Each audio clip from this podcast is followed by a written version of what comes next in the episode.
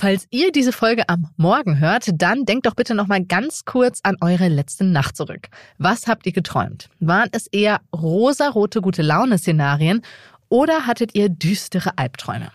Unsere Hörerin Marlene wollte wissen, wie sich Träume auf unsere Psyche und auf unseren Körper auswirken und ob uns Albträume im Schlaf stressen. Darauf suche ich in dieser Folge eine Antwort. Außerdem geht es um die Frage, ist brauner Zucker tatsächlich ja, weniger ungesund als weißer Zucker. Mein Name ist Sonja Gillert und ich freue mich sehr, dass ihr heute dabei seid. Und bevor es losgeht, habe ich noch einen kleinen besonderen Hinweis für euch, denn ab sofort gibt es noch mehr Aha-Folgen. Ihr könnt diese Bonusfolgen mit einem Welt Plus Abo bei Welt hören. Den Link dazu findet ihr in den Show Notes oder gleich in der Apple Podcasts App ein Abo abschließen und da reinhören. Aha. 10 Minuten Alltagswissen. Ein Podcast von Welt. Ich habe früher fast schon regelmäßig geträumt, ich würde in irgendeiner Weise mit dem Flugzeug abstürzen. Das ist mittlerweile zum Glück vorbei. Dafür träume ich jetzt öfters davon, dass ich in der Uni oder in der Schule im Abi noch eine Prüfung zu machen habe und die jetzt Jahre nach meinem Abschluss noch nachholen muss und sonst meinen Abschluss aberkannt bekomme. In meinem Traum krabbelt eine Biene meine Nase von innen hoch und krabbelt immer weiter und ich kann gar nichts dagegen unternehmen, weil ich die ganze Zeit Angst habe, gleich sticht sie mich, gleich sticht sie mich. Das waren die Albträume meiner Kollegen Wim Ort und Imke Rabiga aus dem Audioteam. Die sind übrigens auch am Podcast Aha History beteiligt. Mit ihren Träumen liegen die beiden in den Top 10 der schlechten Träume. Dazu hat die Apothekenumschau 2007 eine Umfrage durchgeführt. Und die hat ergeben, dass an erster Stelle der häufigsten Albträume der Sturz in die Tiefe steht. Dann folgt eine ganze Reihe von Horrorszenarien, von Verfolgungsjagden bis hin zur Unfähigkeit, vor einer Gefahr zu fliehen. Warum wir schlecht träumen und wie sich diese Träume auf unsere Psyche und unseren Körper auswirken, das möchte ich in dieser Folge für euch herausfinden. Und ich habe mir eine Schlafexpertin dazu geholt, Christine Blume. Sie ist Schlafwissenschaftlerin am Zentrum für Chronobiologie an der Universität Basel. Hallo, Frau Blume. Hallo. Ja, leider kennt, würde ich mal tippen, jeder Albträume. Manche Menschen träumen aber scheinbar häufiger schlecht als andere. Was sagen denn da Studien und Untersuchungen? Ist das tatsächlich so? Also zu Anfang, glaube ich, sollten wir ganz kurz klären, wo so der Unterschied zwischen schlechten Träumen und richtigen Albträumen ist. Weil schlechte Träume, die treten natürlich viel häufiger auf als Albträume. Also ein schlechter Traum kann zum Beispiel sein, oder wäre für mich, ich streite mich mit einer guten Freundin, habe einen blöden Fehler bei der Arbeit gemacht, irgendwie sowas. Und Albträume, das sind aber wirklich Träume, in denen das Überleben, die Sicherheit und auch so die körperliche Unversehrtheit von einer Person oder auch ja das Selbst bedroht wird.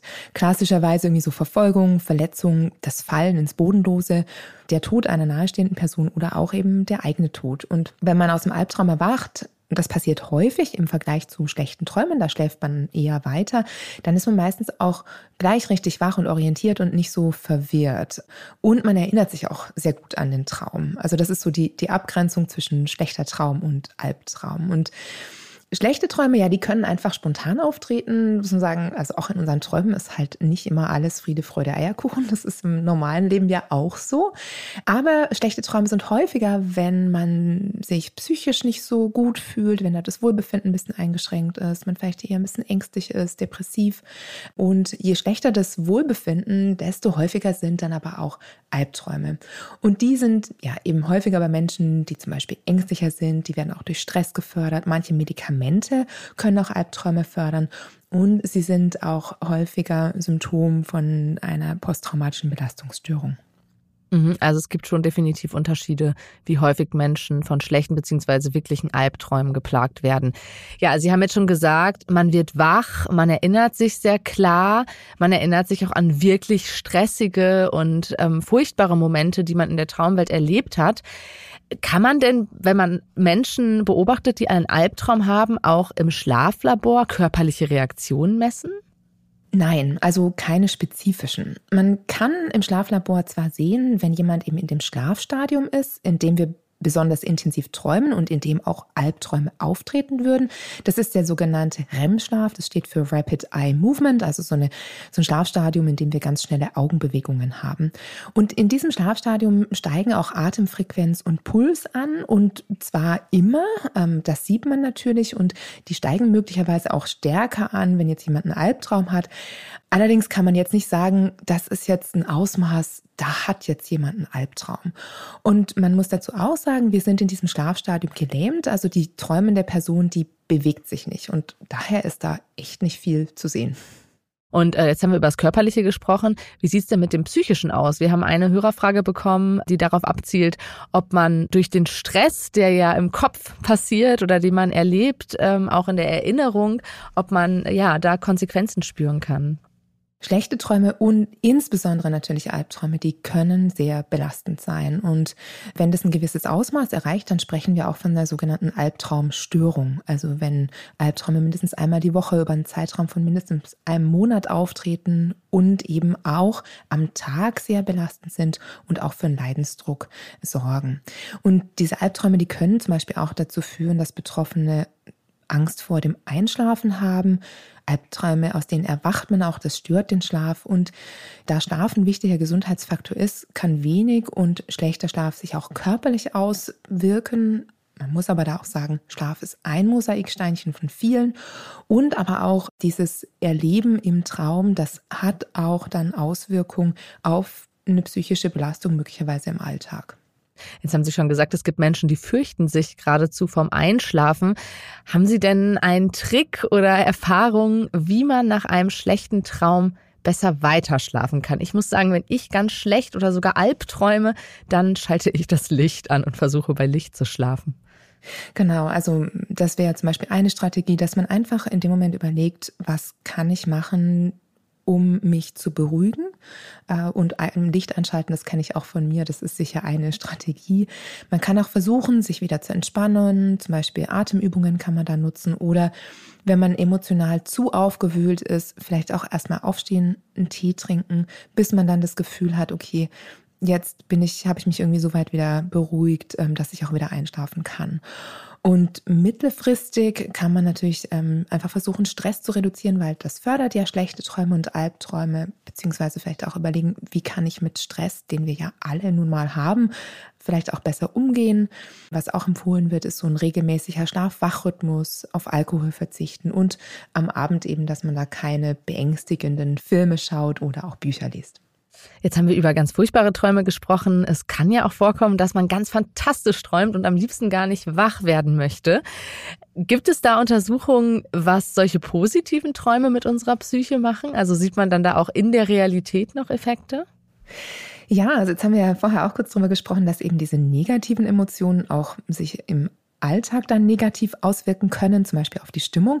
Aber auch positive und schöne Träume, das ist die gute Nachricht, die können positive Gefühle am Tag ähm, fördern. Auch wenn jetzt die Wirkung auf den Körper zum Beispiel meines Wissens da nicht so direkt untersucht wurde ja, kann ich mir schon vorstellen, dass es auch auf den Körper zum Beispiel dann eine positive Wirkung gibt. Und gute Träume, die sorgen sicher auch dafür, dass die wahrgenommene Schlafqualität steigt. Und ja, das hat sicher auch positive Effekte auf Körper und unseren mentalen Zustand. Frau Blume, vielen Dank. Ich werde mir Mühe geben, besonders gut zu träumen und einige der Tipps anwenden. Ja, sehr gut. Falls ihr jetzt noch mehr von Christine Blume zum Thema Schlafen hören möchtet, dann empfehle ich euch ihren Podcast über Schlafen. Den Link stelle ich euch in die Show Notes und dazu auch noch zwei weitere Folgen von Aha, in denen Frau Blume unter anderem erklärt hat, was im Gehirn los ist, während wir schlafen. Und jetzt geht es weiter wie gewohnt mit dem Mythos und der Frage, ob weißer oder brauner Zucker weniger ungesund sind. Stimmt das wirklich? Mythos oder Wahrheit? Was glaubt ihr, ist die bessere Wahl? Brauner oder weißer Zucker?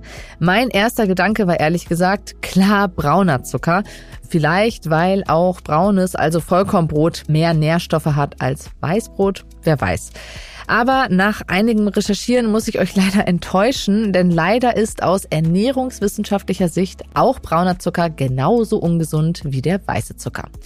Der Unterschied zwischen den beiden Zuckersorten besteht vielmehr in der Herstellung, im Aussehen und teils auch im Geschmack. Ich persönlich finde die karamellige Note des Rohrzuckers besonders auf dem Milchschaum eines Cappuccinos sehr köstlich.